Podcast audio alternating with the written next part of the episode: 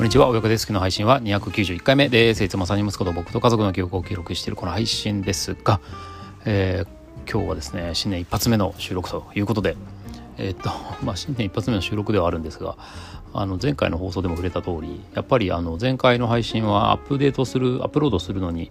年をまたいでしまったので、えー、配信そのものは 2, 2回目なんですけど、えー、喋るのは新年一発目ということでもう1月6日になっちゃったんですけどね、えー、一発目の、えー、何でしょうか記録をしておきたいなと思っています。えー、まあ明けましておめでとうございますというには非常に悲惨な、ね、出来事が起きてしまった正月になったなと2024年になったなというふうな感じで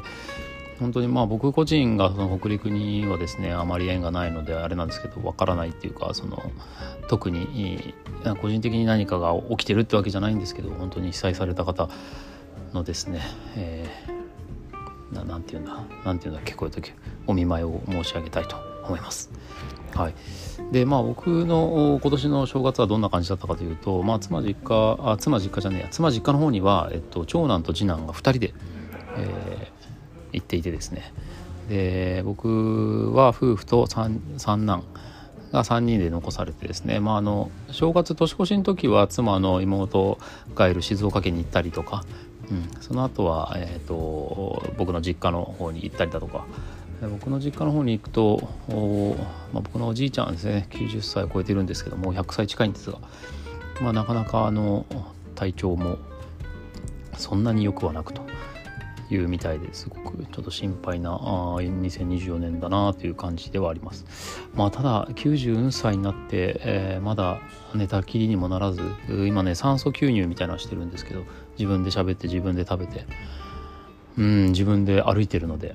まあそれはすごいすごいですね。えー、まあ僕はもうほとんどそれなそれになってしまっているんですがあのね周りの家族の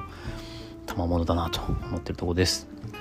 えー、てなわけで、えーとまあ、そんな周辺状況なんですけど、まあ、この冬休みどんな風に過ごしたかっていうのをね過ごしているかというのを記録しておきたいなと思いますが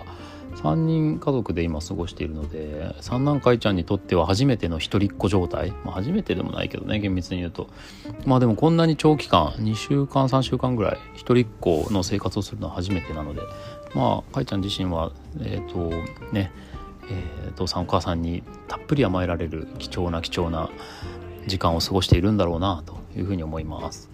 まあ、実際この先の人生を考えればこうやって、えー、長男次男がいなくなっていくっていうのはまあ普通のことだと思うので、うん、なんですけどやっぱこういう幼少期にね、えー、末っ子があお父さんとお母さんを独占する時間があるっていうのはまあそれはそれで結構きっと何かいいことが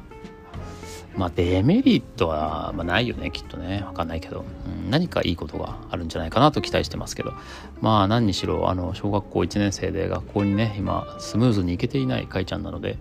うん、こういったあなんかステップでね。なんかなんか前向きな何かを 何かのきっかけになってくれればいいなと思いますが。もう何か何かばっかりで特に何のなんかこう具体的なプランないんかいっていう感じですけどね。そうね。実際なんかこの時間を利用してこういうことをすれば冬休み明け学校に行くのに前向きになれるんじゃないかみたいなそういうなんか自分なりのプランをね立てて対応してあげてもいいのかなって今ふと思いましたけど我々はそんなに なんだろうまあ楽観的なのでよく言えば楽観的なのでまあ普段通り過ごしていてまあ甘えん坊のかいちゃんが楽しく甘えさせてあげているという状態ではありますと。いうとこですね。まあ、とはいえね、勉強も嫌とか、学校嫌とか言ってますけど、宿題は、まあ言ったら言ったでちゃんとやっているので、そんなにすごいいっぱいあるわけじゃないんだけど、計算やったり、書き初めっていうか、その硬質やったりとか、縄跳びやったりとか、お手伝いやったりとか、頑張ってるんで、まあその辺はね、ちゃんと頑張ってるねっていうことを認めてね、勢いづけてあげたいな、なんて思っています。あとはそうね、正月早々あの羽田の事故があって、まあこれも本当にあの、悲惨なあ事故ではあったんですけども個人的にはですね長男次男があの高知県から飛行機で帰ってくるのでうんまあ別にだから急に何かが心配になるってことないんですけどまあでも心配心配ですよね全員脱出できたとはいえあんなところに長男次男2人で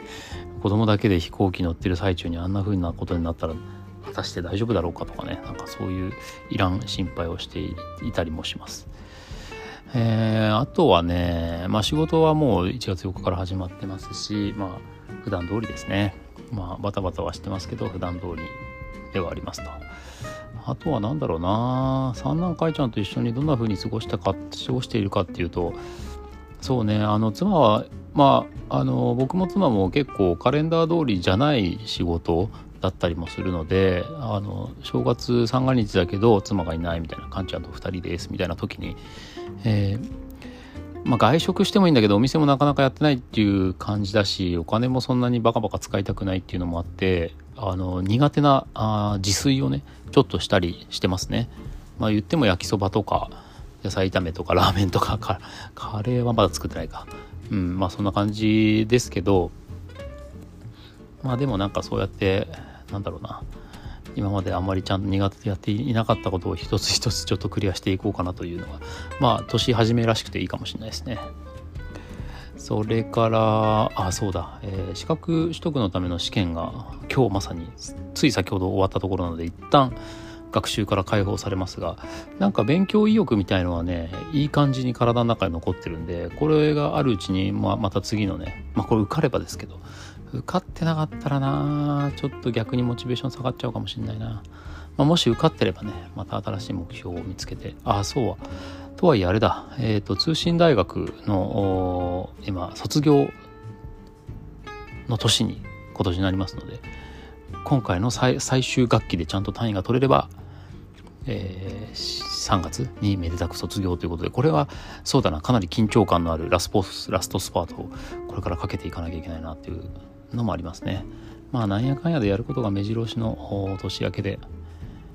す。うん。まあ三男会ちゃんの配信がこれからまた年明けっていうかあの新学期明けてから多くなると思いますけど、うん、まあ自分のペースでゆっくりやっていきたいなというふうに思っています。うん、まあなんていうか元気で過ごしているだけでありがたいということをね改めて感じさせてもらったりもしたのでそうね。被災地については何かできることがあればやりたいなと思うんだけどまあ寄付とかそういう風なレベルになっちゃうんですかね。実は311の時もね体を動かしてなんかっていうのはしてないのでもしチャンスがあればね被災地にボランティアに行くとかっていうこともやってみたいしまあでも子供を連れて行くとかっていうのも迷惑なのかな。うん。まあなんかねそういうことはもしチャンスがあればやってみたいなとは思いますがちょっとそうだな。軽々に行動できないなって思ったりもしています、うん、まあそうね。ちょっとまあ新年の抱負でも述べればいいんでしょうけど長くなりそうなんでとりあえず今日の時点では何の変哲もないそういう日常変哲なくもないけど 日常をとりあえず記録したというところに留めておきたいと思います。今年もよろしくお願いします。というわけで今日も聞いてくださってありがとうございました。次回もお楽しみに。